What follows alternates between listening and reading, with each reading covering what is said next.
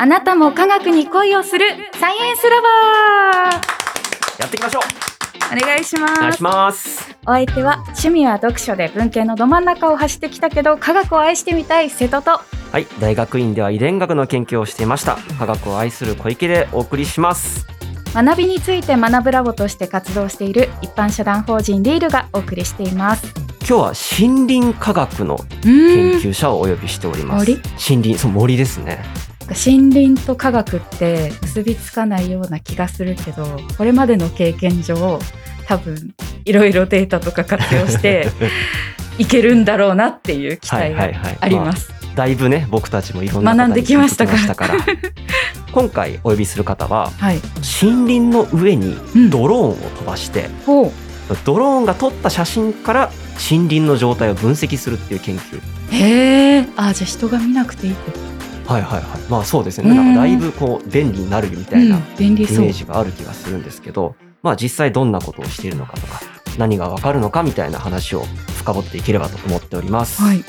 はい、それではゲストの方をお呼びしましょう。京都大学農学研究科およびディープフォレストテクノロジーズ代表の大西正則さんです。よろしくお願いします。よろしくお願いします。よろしくお願いします。えー大西さんは京都大学農学部に入学後、えー森林科学を専攻して博士号を取得しました。博士号の取得後にドローンを使用した森林解析のベンチャー企業を立ち上げ、えー現在は代表をしていますということなんですが、まあ、実は大西さんあの僕の大学の同期でして。なんですよね。はい。随分お二人ともニヤニヤしちょっとてるねなんか感じありいつもと違ますよねっ。た緊張してるんですけど。そうですね。いやなんか大学出てからまたこうやって会うなんて思ってなかったですね。いやうん。本当そうですよね。今日は大西さんの研究についてしっかりお話をお聞きしていきます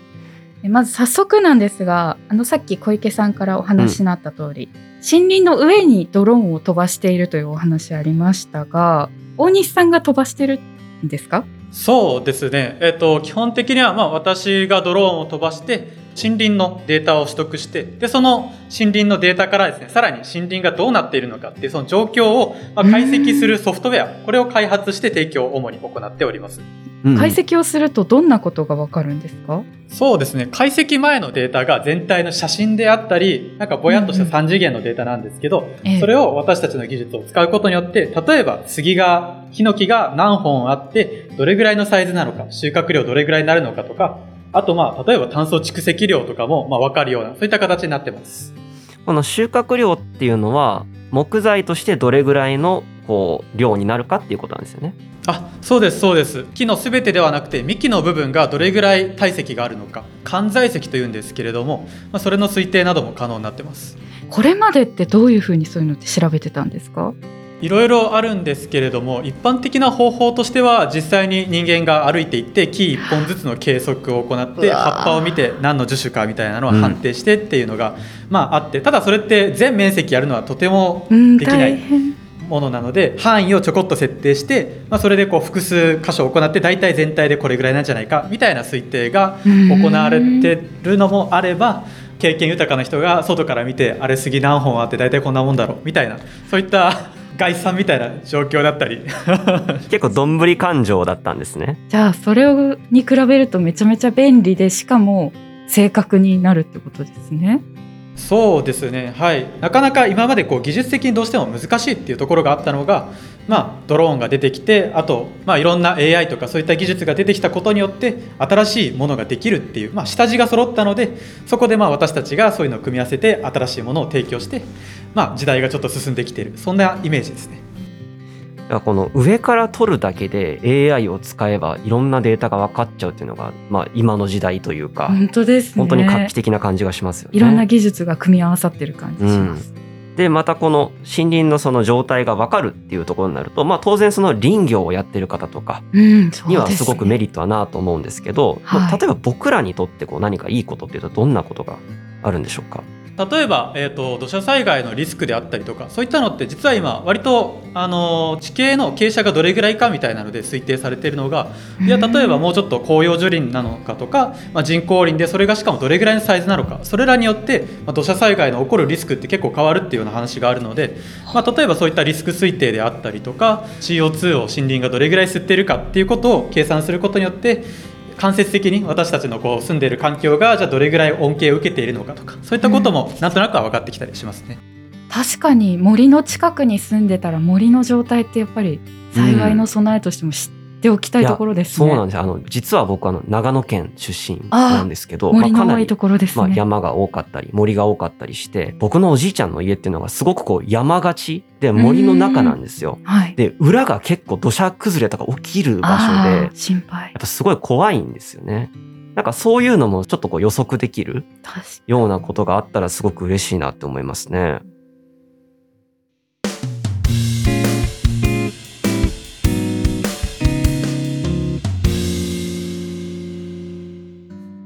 先ほど大西さんから炭素蓄積量というはい。あまり聞いたことのない言葉です。ねこれはどういうものなんでしょうか大西さん。まあ、広く話していくと今ってまあ地球温暖化が進んでいるっていうふうに言われていてその原因がまあ CO2 であると、まあ、ここまではほぼほぼもう確実であるということが分かっていて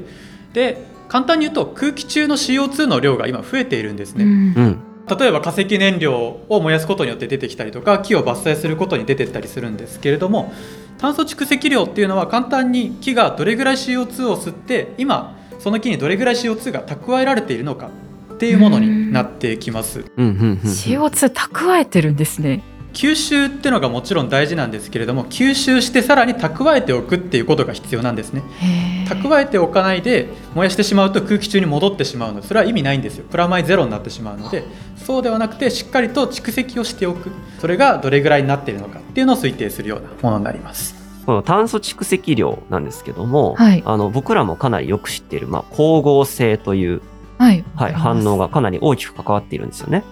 そうですね、まあ、光合成っていうのがその CO2 と H2O から酸素 O2 を作るっていう、まあ、そういった反応のイメージが強いんですけれども、はい。その O2 とさらにまあ C6H12O6 っていう化合物ができてもうそのまあ化合物っていうのが植物の中に蓄積されるんですね。養分みたいなイメージなんですけれども、はい。まあ、そういった形で CO2C を蓄えておくっていうようなそういった意味合いが大きいです。へえ。なんか酸素とかを出す方のイメージ強かったですけど、そうですね。溜めてくんですね。植物が二酸化炭素をなんで吸収したいかっていうと二酸化炭素の中の炭素を使って養分を作りたいからなんですねでその結果として木の中に炭素が溜まっていくということなんですね炭素蓄積量っていうのはドローンの画像からどうやってわかるんですか？まあ、木の種類っていうのが分かりますと。はいで木の高さっていうのも、まあ、ドローンのデータから得ることができますと。はいで太さっていうのが、上から見たその木1本ずつの範囲ですね、まあ、セグメントというかポリゴンの大きさになるんですけれどもこれらの、まあ、大きさと木の高さこれらの値から推定をしているので地上で調査するのと同じデータが得られるんですね。はいはいってなってくるとじゃあ幹の在籍量収穫量みたいなものですけれどもこれがどれぐらいなのかっていうのと木の種類などが分かることによってじゃあうん炭素蓄積量がどれぐらいなのかっていうのを公式の、まあ、日本のやり方で導くことができます。これを知ることによってな何に役立ってくるんですか？あのまあ、今その CO2 をどれぐらい吸収しているかによって、えっと、それが経済的な価値になる、えー排出権取引というのが今、うんえっと、進んできています、えっと、実は結構大手の企業であったりとかそういったところはあの動向を気にしているんですけれども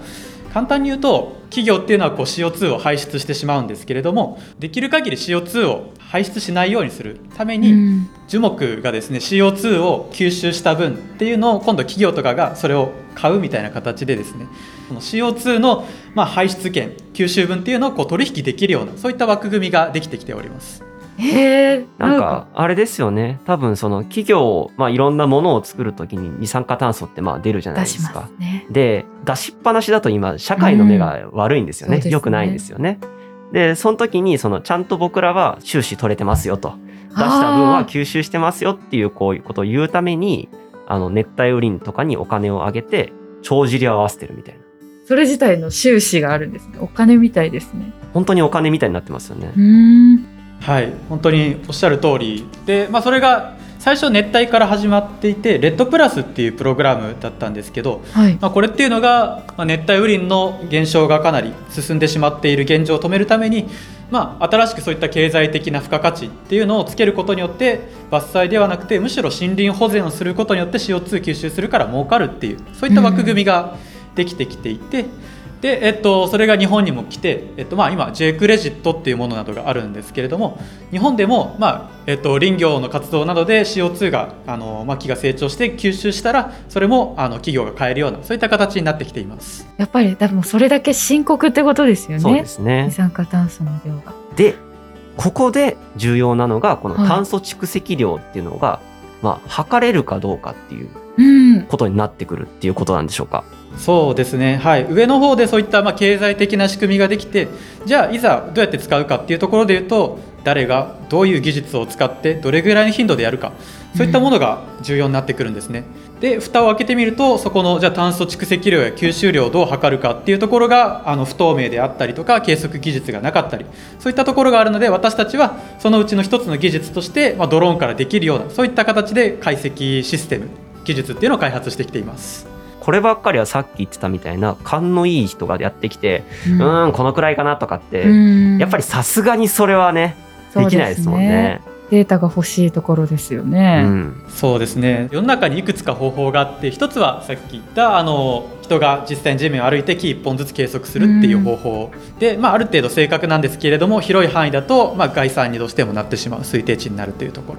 で大きい方法としては人工衛星などを使う方法があって。まあ、それによって例えばもう国っていうスケールでどうなってるのかっていうのを観測一応、まあ、できつつあるんですけれどもやっぱりそこでどうしても推定の誤差。例えば森林の面積がどれぐらいかっていうもので推定したりとかになってしまうのでどうも誤差が大きい。っていう中でその、まあ、中間のスケールを測れるものとしてドローンが使えるんじゃないかっていうところがあって、まあ、衛星があの国レベルで観測できるっていうふうに考えるとドローンっていうのは大体まあ、数百ヘクタール観測できるようになっていて、ある程度個人が持っている森であったりとかちょっと広めの面積っていうのをドローンで簡単にこうスキャンできるようなそういったものが出てきているので、まあ、中間のツールとしてはすごいちょうどよくってしかも面積だけではなくてそれこそ私たちの技術を使うと木1本レベルでそれが何の木でどれぐらい蓄積しているのかっていうのが全部出てくるっていう、まあ、精度の高さっていうところもあります。グローバルな話だとするんならば、計測精度に差があっちゃまずいですよね。ああ、そうですなんかね。ここの森だけやったら適当に取ってるなみたいな時に同じテーブルに載せらんないような気がしてうんて、そうですね。なんかそういう意味でそのドローンで飛ばして一本一本のレベルでっていうのをいろんな地域で行うのはすごくこう重要であり、大西さんにとってはビジネスチャンスなんじゃないでしょうか。あ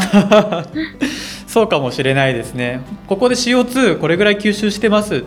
ていう話があっていざ行ってみるとあれ？全然木が生えてないじゃないかとか植えたはずの木が全部鹿が食べてるとか、あ、わそういったことがありえるわけですよ。でそれっていうのをそのドローンを例えば毎年パッパッパって定期的に飛ばすことによってそこがちゃんと計測できているっていう透明性も担保できるので、まあ、精度と透明性っていうことを考えた時にグローバル基準になるんじゃないかなとは思いますね。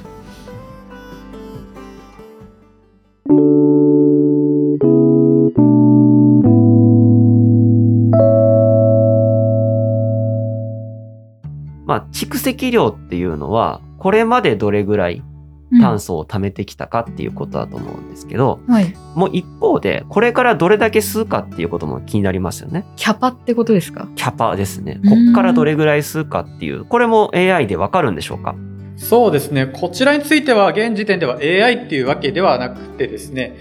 例えば、まあ、日本の場合だと、それぞれの県がですね、林分収穫表っていうのを持っていて、うん簡単に言うと、まあ、この土地で杉を植えたら何年後にこれぐらいのサイズになりますっていう、あそういったものがあるんですね。ーうんはい。なので、まあ、現時点ここにあったら、じゃあ1年間でこれぐらい成長する。だから炭素蓄積量というか、まあ、蓄積量がこれぐらい増えるから、その差分の吸収量はこれぐらいっていうような算定はできるような形になりますね。うんうんうんうんこれってあの二酸化炭素をやっぱりたくさん吸収する木みたいなものがあるみたいなんですけどそれはなんかどういうもんなんですか、ええそうですね。あの、成長の早い木はいくつか言われていて、ソーセージって言うんですね。うん。早く生きるかな？まあ、ちょっとマニアックなんですけれども仙断っていうものであったり紅葉山とかそういったもの、あとまあメタセコイアとかも注目されたりはしていますね。えーなのでこういったものを日本各地で植えてみてどれぐらい成長するかとかそういった実証試験なども少し行われているっていうのは聞いております。うーんもうなんか森林が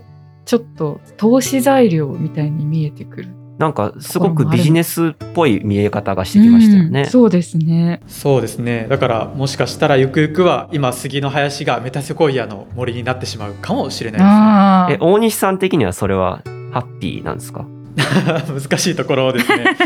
ちょっとあの何とも言い難いところではありますね。まあそういった形で利用するっていうのも一つあの、うん。正しいというか一つの方法ではありますし、まあ、里山っていう形でその地域に住む人が好きな景観見慣れた景観にするっていうのも手だと思いますね。お金には見えてないということでしょうか。そうですね。そう僕の見え方が悪かったかもしれないですね。まあ、今その炭素蓄積量吸収量っていう話だけをするとそのソーセージを植えようっていう話とかになってしまうんですけどこれってもっともっと深刻に考えていくと例えば熱帯雨林の原生林があった時にそれを全部切ってしまって成長の早い木に植え替えてしまうっていうことが起こりうるんですよ。ああ、そうですね。うん利益のために。はい、なので炭素蓄積量 CO2 吸収っていう観点では、まあ、確かにそれは正しいんですけれども果たして森の価値っていうのはその炭素を蓄えるっていうところだけなのかっていうとまた難しいところがあって。でえっと、それっていうのは結構前から議論されていて最近だと、まあ、炭素吸収量っていう観点に加えて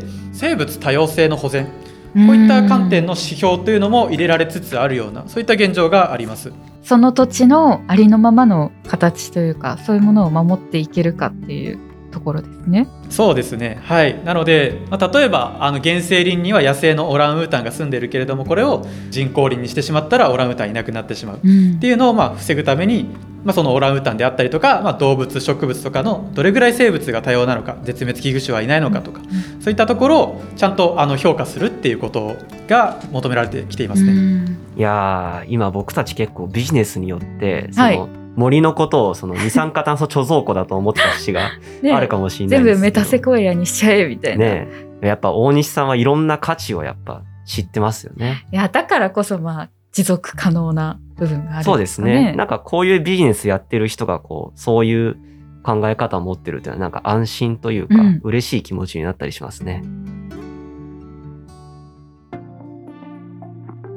大西さんの開発したものもすごいですしやっぱり森林の問題って本当にグローバルにうん。考えなきゃいけないことだなと思いましたけどそうですね。なんかかなり具体的になりましたよね。そうですね。ただなんかなんでこうドローンにしたのかとかうん。どういうふうに解析してるのかとかちょっといろいろもっと知りたくなりそうでました。すね。AI も実は独学で開発したっていう話も聞いてて、えーまあ、ちょっと後半で深掘っていければと思っております。では後半もお楽しみに。楽しみに